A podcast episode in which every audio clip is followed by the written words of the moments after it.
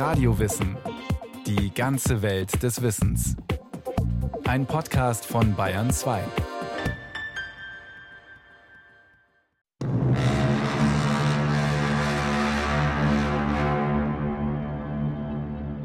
Die Römer hatten keine Chance gegen die leicht bewaffneten und ortskundigen Germanen.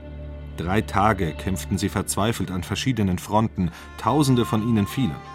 Als Varus die Niederlage seiner Truppen erkannte, stürzte er sich in sein eigenes Schwert.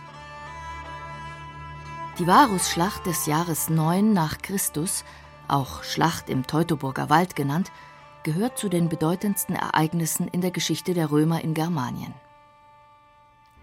Im schlammigen Boden des Osnabrücker Landes, an einer Engstelle zwischen den Anhöhen des Wiengebirges und dem Großen Moor, spielte sich vor 2000 Jahren eine Katastrophe ab. Drei Legionen samt Hilfstruppen und Tross erlitten in jenen Herbsttagen eine vernichtende Niederlage gegen ein germanisches Heer. Der genaue Austragungsort der Schlacht war lange unklar und ist nach wie vor strittig.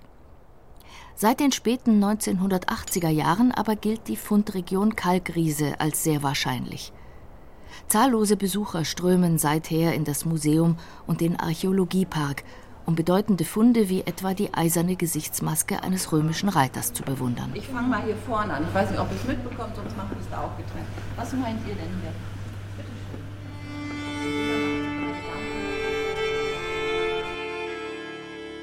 Die Römer hatten immer wieder Ärger mit rechtsrheinischen Germanenstämmen, die über den Rhein in ihr Gebiet einfielen. Deshalb sandte Kaiser Augustus Truppen, um die aufmüpfigen Wilden notfalls mit Gewalt zu unterwerfen scheinbar mit Erfolg. Im Jahr 7 nach Christus setzte der Kaiser einen Statthalter ein, der Germanien fortan verwalten und auf seine Rolle als römische Provinz vorbereiten sollte. Dieser Publius Quinctilius Varus schlichtete Streit zwischen verfeindeten Germanenstämmen, setzte Gerichte ein und erhob Steuern. Das passte aber nicht allen Germanen. Sie planten einen Aufstand. Im Gefolge des Varus war auch ein gewisser Arminius, der Sohn eines Cheruskerfürsten. Arminius hatte in der römischen Armee Karriere gemacht, war sogar ein Vertrauter des Varus. Aber der junge Cherusker spielte ein doppeltes Spiel und führte die Römer hinters Licht.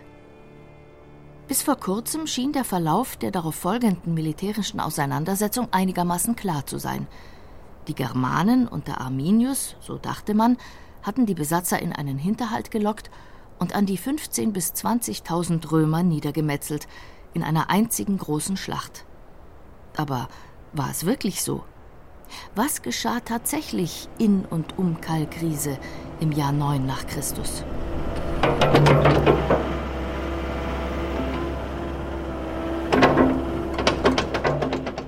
In jüngster Zeit wird im Museumspark wieder gegraben. Archäologen aus Kalkriese und von den Universitäten Osnabrück und München haben mit drei großräumigen Grabungsschnitten das spannende Suchspiel erneut eröffnet. Mark Rappe ist Grabungsleiter auf dem Gelände der Varusschlacht und fürs schwere Gerät zuständig. Mit einem Bagger trägt er den Oberboden ab, Schicht für Schicht. Ganz behutsam, denn auch in den 1,20 Meter dicken Oberböden können schon römische Funde dabei sein. Richtig spannend wird es dann aber in den tieferen Schichten. Wir haben schon einige Anhänger vom Pferdegestier dieses Jahr, ein Laufgewicht von einer Schnellwaage, von einer römischen Balkenwaage, von einer kleinen transportablen, mehrere Münzen, ein Kosmetikbesteck. Also nicht nur unbedingt was auf Militär hinweist, sondern vielleicht auch was, was auf Tross hinweist oder zivil. Begonnen haben die Grabungen im Sommer 2016. Neun Wochen lang haben sie gedauert. Wegen einer Baumaßnahme im Museumspark war damals auch eine Rettungsgrabung notwendig geworden, erzählt Grabungsleiter Mark Rappe. Und das war ein Riesenglücksfall, diese Grabung, weil bei der Grabung haben wir einen Münzhort von acht römischen Auri gefunden, die sonst noch im Boden liegen würden. Also es war noch, es ist noch nicht ganz Moor da, aber es ist auf jeden Fall schon moorig. Ja, und dieses Jahr hatten wir noch eine Grabung, die zwei Wochen ging, im sogenannten Germanenwald hinter dem Wall, ähm, wo wir einen Hort von 219 Silbermünzen, einem Goldmünze und drei Bronzemünzen, alle römisch, gefunden haben, der wir auch eine Grube zuweisen konnten. Das heißt, wir können sehen, wo sie in den Boden gelangt sind. Also vor Kalkriese hatte ich tatsächlich, glaube ich, zwei Münzen Und jetzt, äh, was augustäische Edelmetalle angeht, äh, bin ich so mit ganz vorne dabei. Ist schon, ist schon witzig. Also ich hatte vorher wirklich mal hier eine und mal da eine. Und hier hat es dann auf einmal ohne Ende. Da muss, muss man sich noch dran gewöhnen. Die augusteischen Münzen, von denen Grabungsleiter Rappe spricht, passen gut zu einem weiteren Befund, der sich bereits 2016 in Kalkriese angedeutet hat. Es geht dabei um die Frage, was stand eigentlich an jener Engstelle, die vor 2000 Jahren so hart umkämpft war? Bisher hielt man den Wall, der den Forschern seit Jahrzehnten bekannt ist, für ein Bauwerk der Germanen. Von dem aus, so dachte man, haben sie die vorbeiziehenden Römer angegriffen und ihre drei Legionen vernichtet. Eine Theorie aus den Anfangsjahren von Kalkriese. Nachdem ein britischer Amateurarchäologe auf den umliegenden Äckern römische Schleuderbleie und Münzen entdeckt hatte, begannen 1989 planmäßige Ausgrabungen. Schnell wurde die Bedeutung Kalkrieses als möglicher Ort der Varusschlacht klar. Zahlreiche Funde von Waffen, Münzen, Ausrüstungsteilen sowie Tier- und Menschenknochen stützen diese These bis heute. Ausgegraben wurden damals eben auch Reste jener Wallanlage, die man für germanisch hielt. Aber diese Theorie überzeugte seinerzeit nicht alle. Unter den Zweiflern war auch ein Student namens Salvatore Ortisi. Ortisi ist heute Archäologieprofessor und erinnert sich noch gut an diese Zeit, als Kalkriese die große Sensation war. Als junger Student musste ich da natürlich hin, habe die Grabung damals besucht, das war ja noch alles in den Anfängen und hatte da eine, eine ganze Reihe von Fragen. Also man schaut sich das an und denkt sich, das kann doch nicht sein, dass die Römer hier in so eine plumpe Falle tappen und das treibt einen dann natürlich so die Jahre über um. Und dass ich dann hier mal als Professor in Osnabrück die Möglichkeit haben würde, meine Fragen von damals äh, weiter zu verfolgen, nochmal nachzuhaken, das war natürlich ein toller Glücksfall. Also manchmal schreibt das Leben ja wirklich wunderbare Geschichten. Die Frage ist, warum sollen die Römer genau in, diesen, in diese Engstelle zwischen diesem Wall und dem Moor, und Sie sehen, das sind ja hier gerade mal 250 Meter, warum sollen die hier reingelaufen sein? Was hat die Römer davon abgehalten, einfach hinter dem Wall vorbeizulaufen? Und dafür gibt es an und für sich, also aus meiner Sicht, zumindest damals habe ich das auch so gesehen, gab es keine schlüssige Erklärung. Aber die bohrenden Fragen, die blieben im Hinterkopf und regten Salvatore Ortisi zu neuen, alten Hypothesen an. Wenn nun der Wall doch nicht germanisch war, sondern eine römische Verschanzung, wie früher schon mal vermutet, als Osnabrücker Archäologieprofessor war Ortisi jetzt zuständig für Kalkriese und brachte neue, gezielte Grabungen auf den Weg. Auch jetzt, nach seinem Wechsel an die Ludwig-Maximilians-Universität München, ist er weiterhin wissenschaftlicher Leiter des Projekts. Der Oberbayer mit den sizilianischen Wurzeln führt uns über die feuchten Wiesen des Kalkrieser Museumsparks hinüber zu einer Hangkante. Dahinter beginnt das große Moor. Wenn die Römer tatsächlich eine Befestigungsanlage angelegt haben sollten, dann hier. Man hat ja so eine Idee, bevor man anfängt zu graben. Man hat so eine Vorstellung und dann ähm, gräbt man auf und dann ist es in der Regel ist es halt anders. In dem Fall war es tatsächlich so, wir haben aufgemacht und an der Stelle, an der man dann Wall und Graben erwarten würde, wenn es Römer angelegt hätten, genau da kam es halt dann auch. Nur war der Ausschnitt im letzten Jahr einfach zu klein, um sicher sagen zu können, das ist ein Teil von der römischen Befestigungsanlage. Und wir haben in dem Jahr die Flächen erweitert, nochmal an anderen Stellen aufgemacht, um zu sehen, ob das wirklich eine durchgehende Struktur wird. Und äh, tatsächlich, also wir haben es nochmal erwischt. Also Wall und Graben kommt an den anderen Stellen auch und das sieht schwer danach aus, als könnte man jetzt das Szenario anders skizzieren, als man es vorher gedacht hat.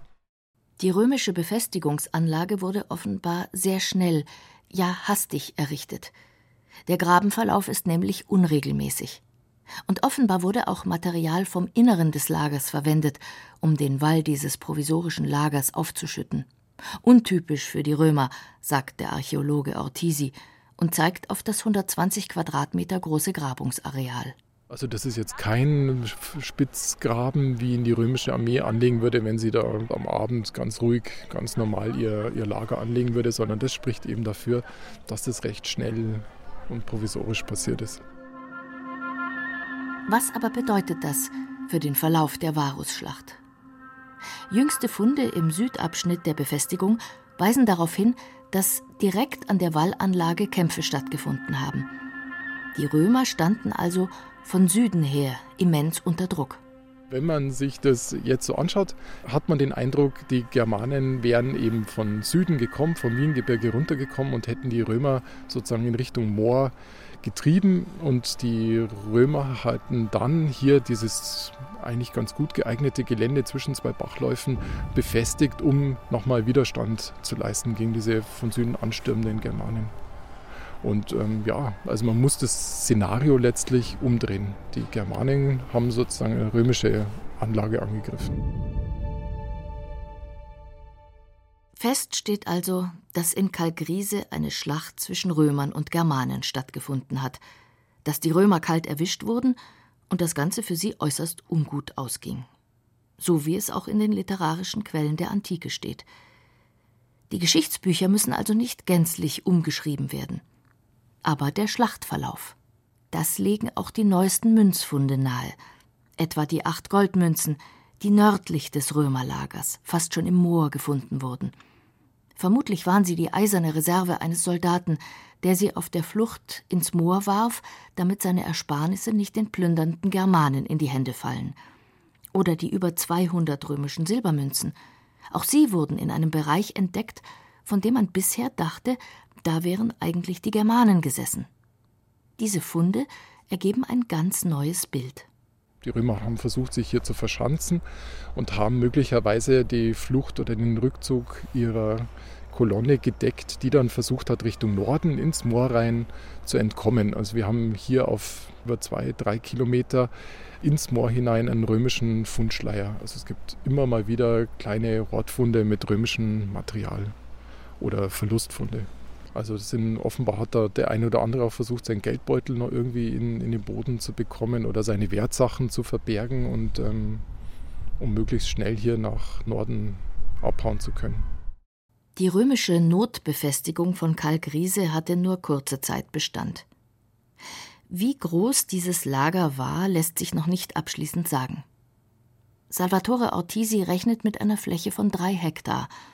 Aber auf drei Hektar, sagt der Archäologe, kriegen sie keine drei Legionen unter, denn das wären regulär etwa 15.000 Mann. Selbst wenn damals welche Urlaub hatten, krank waren oder in den großen Militärlagern des Hinterlands Dienst schoben. Das ist zu klein, viel zu klein für, für drei Legionen. Also was sich hier letztlich verschanzt haben kann, ist maximal eine Truppe von, ja, also mit viel gutem Willen 1000, 2000 Mann über die Ausrüstungsteile, die wir hier gefunden haben, können wir sagen, da war auch Tross mit dabei. Das heißt, der Platz wird noch enger. Also es ist eine, nur noch eine relativ kleine Abteilung gewesen, die sich hier verschanzt haben kann. Wenn aber hier nur maximal 2000 oder 3000 Römer kämpften, wo waren dann die anderen? Wo war der Rest der drei Varuslegionen? Es gibt immer wieder Stimmen, die sagen, in Kalkriese habe gar nicht die Varusschlacht stattgefunden, sondern eine spätere, etwa aus der Zeit der Rachefeldzüge des Germanicus im Jahr 15 nach Christus. Dafür, sagt Salvatore Ortisi, gebe es im Moment aber keine Anhaltspunkte. Metallurgische Untersuchungen sind zwar im Gange, aber alle neuen Funde in Kalkriese gehören bisher in den Kontext der Varusschlacht. Allerdings könnte es natürlich gut sein, dass hier nur ein Nebenkriegsschauplatz des Bello Variano gewesen ist. Die drei Legionen marschieren ja nicht geschlossen im Block in voller Stärke hier durch die Landschaft, sondern, und das geht aus den Textquellen auch hervor, die Römer hatten ja ihre Truppen übers ganze Land verteilt. Also es gab kleinere und größere Garnisonen an verschiedenen Orten. Und die Germanen haben die natürlich so nach und nach dann auch aufgerollt und wie viele Mann mit Varus dann tatsächlich unterwegs waren, das ist die große Frage. Aus römischer Sicht ist die Armee, ist die Legion da, wo der Adler ist, wo die Feldzeichen sind, wo der Feldherr ist. Das heißt, wir wissen ja gar nicht, wie groß war denn diese Kolonne des Varus dann, dann wirklich. Dass sie größer war als 1000, äh, 2000 Mann, davon würde ich ehrlich gesagt ausgehen. Kann aber natürlich sein, dass wir uns hier wirklich in der Schlussphase dieser Schlacht befinden. Dann hätten wir hier vielleicht doch das finale Schlachtfeld. Also das ist alles noch offen, das sind Forschungsfragen für die Zukunft. Die Forschung der vergangenen Jahre zeigt, dass die römischen Soldaten von Osten kommend am Wiengebirge entlang marschierten und dann hier in eine Schlacht verwickelt wurden. Die Frage ist nun, war es wirklich das letzte Gefecht, der letzte römische Rest, der sich gegen die Germanen zur Wehr setzte, oder war es nur ein Seitenaspekt eines größeren Schlachtgeschehens? Varus bleibt spannend, Kalkriese ist spannender denn je, weil eben mit diesen neuen Funden und Befunden natürlich nochmal ganz neue Fragen gestellt werden können. Also haben wir hier ein Lager? Wo sind dann die, die anderen? Weil die Römer kommen ja von irgendwoher, also aus dem Osten im Zweifelsfall. Da muss es auch noch mehr Lager geben. Und diejenigen, die es offenbar geschafft haben, sich hier nach Norden abzusetzen, haben die sich nochmal irgendwo gesammelt? Haben die da nochmal versucht, sich zu verschanzen, sich äh, einzugraben? Sind die da nochmal irgendwo gestellt worden? Gibt es da nochmal ein Schlachtfeld ein Stück weiter im Norden? Und wo hat sich wohl der unglückliche Varus in sein Schwert gestürzt? Salvatore Ortisi blickt über die feuchten Wiesen von Kalgrise und lächelt. Die Verzweiflungstat des besiegten römischen Statthalters könnte durchaus hier stattgefunden haben, sagt er. Jedenfalls gäbe es keinen Ort, der derzeit eher dafür in Frage käme.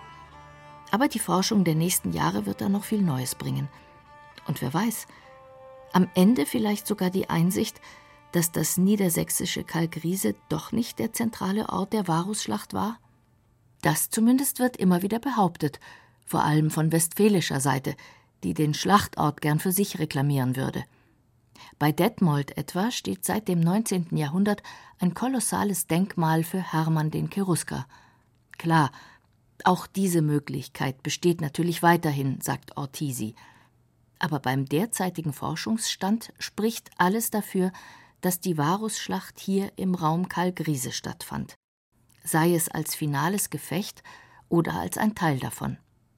Kalgriese jedenfalls gewinne durch die neuesten Erkenntnisse an Bedeutung wir haben hier sicherlich einen ganz wichtigen Platz und Funde und Befunde zeigen ja ganz klar, dass, dass das hier ähm, eine relativ bedeutende Schlacht gewesen sein muss. Auch äh, die Beteiligten, also was man hier an Ausrüstungsteilen hat, zeigt ja, dass das hier nicht unbedingt äh, irgendwelche Hilfstruppen aus den Bergen Galliens, also irgendwelchen Hinterwäldlergegenden des Römischen Reichs waren, sondern dass, dass wir hier ja wirklich auch ähm, offenbar Elitetruppen haben, die gekämpft haben. Also Legionärsausrüstung ist auf jeden Fall dabei und dann eben auch silberne Ausrüstungsteile. Das bedeutet, ähm, hier war schon eine prominente Truppe unterwegs. Dass äh, daneben aber noch viele andere kleinere und größere Schlachtfelder im Gelände liegen, das ist auch klar. Also wir haben hier eben einen, einen Stein oder ein Ereignis aus diesem Großereignis Bello Variano, aus diesem Marianischen Krieg. Für die Weltmacht Rom war die Niederlage im hohen Norden ein enormer Schock. Die Nachricht vom Verlust der drei Legionen, immerhin ein Achtel des römischen Gesamtheeres, löste schieres Entsetzen aus. Mancher fühlte sich an den Einfall der Kimbern und Teutonen hundert Jahre zuvor erinnert. Und Kaiser Augustus soll vor lauter Verzweiflung über die Nachricht seine Kleider zerrissen und den Kopf gegen die Tür geschlagen haben. Quinctilius Varus, Gib mir die Legionen zurück, soll Augustus gerufen haben. Verständlich, denn es war ja nicht irgendeine Truppe, sondern eine gut ausgebildete Elitearmee, die seit fast 30 Jahren im Norden im Einsatz war. Das ist eine Armee, die kampferprobt ist. Die drei Legionen, die gehören zu den besten im römischen Heer und äh, die eben auch hier mit diesen Kampfweisen im Norden sehr vertraut sind. Und dass die dann untergehen, ist natürlich besonders bemerkenswert. Das äh, hat natürlich am Selbstverständnis, am römischen Selbstverständnis schwer genagt, ganz klar. Also die antiken Autoren vergleichen sie ja auch wirklich mit den größeren Katastrophen der römischen Armeegeschichte. Also das war aus römischer Sicht war das ein herber Schlag. Letztlich war wohl auch das Wetter für die militärische Katastrophe Roms mitverantwortlich. Mit ihren 30 Kilogramm schweren Rüstungen waren die römischen Fußsoldaten zwar gut geschützt, aber auch unbeweglich, vor allem wenn es regnete und der Boden sumpfig wurde.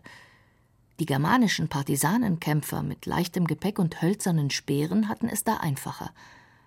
Im Kampf Mann gegen Mann ging Roms schwere Infanterie buchstäblich unter im Osnabrücker Land. Die Varuskatastrophe war aber nicht der Schlusspunkt. Nach dem Tod von Augustus im Jahr 14 wagte Kaiser Tiberius einen neuen Anlauf. Er schickte den Feldherrn Germanicus in den hohen Norden, um die Gebiete zurückzuerobern und um die Schmach zu rächen. Germanicus war drei Jahre unterwegs, errang auch manchen Erfolg, hatte aber erhebliche Verluste an Mensch und Material. Tiberius brach die Aktion ab. Aus wirtschaftlichen Erwägungen, meint Salvatore Ortisi. Nach dem Rückzug gerät der germanische Osten aus dem Blickfeld der Römer. Kaiser Tiberius entwirft eine neue Strategie der römischen Außenpolitik. Sie wird für die kommenden 200 Jahre gelten. Germanien muss gar nicht besetzt und verwaltet werden. Es reicht, wenn man Handel treibt und gezielte Bündnisverträge mit einzelnen Stämmen schließt. Die kann man nämlich leicht gegeneinander ausspielen. Die Strategie geht auf. Der Romhasser Arminius wird im Jahr 21 von der eigenen Verwandtschaft ermordet.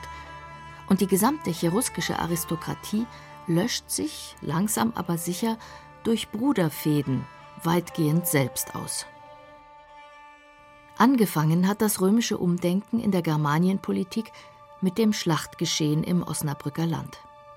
Dort sind auch in Zukunft archäologische Untersuchungen geplant. Grabungsleiter Mark Rappe steigt ins Fahrerhaus seines 14-Tonnen-Baggers. Es gibt auch künftig viel zu tun für ihn. Naja, das ist halt schon einer der Orte. Ne? Also hier glaubt die Wissenschaft tatsächlich, dass wir Archäologie und historische Überlieferung mit einem Ereignis übereinander bringen können. Wir haben die Artefakte, wir haben die schriftlichen Quellen. Das ist schon was Besonderes.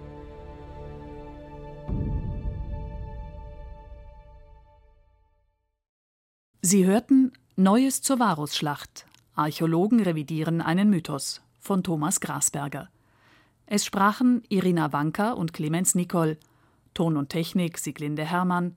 Regie Martin Trauner. Eine Sendung von Radio Wissen.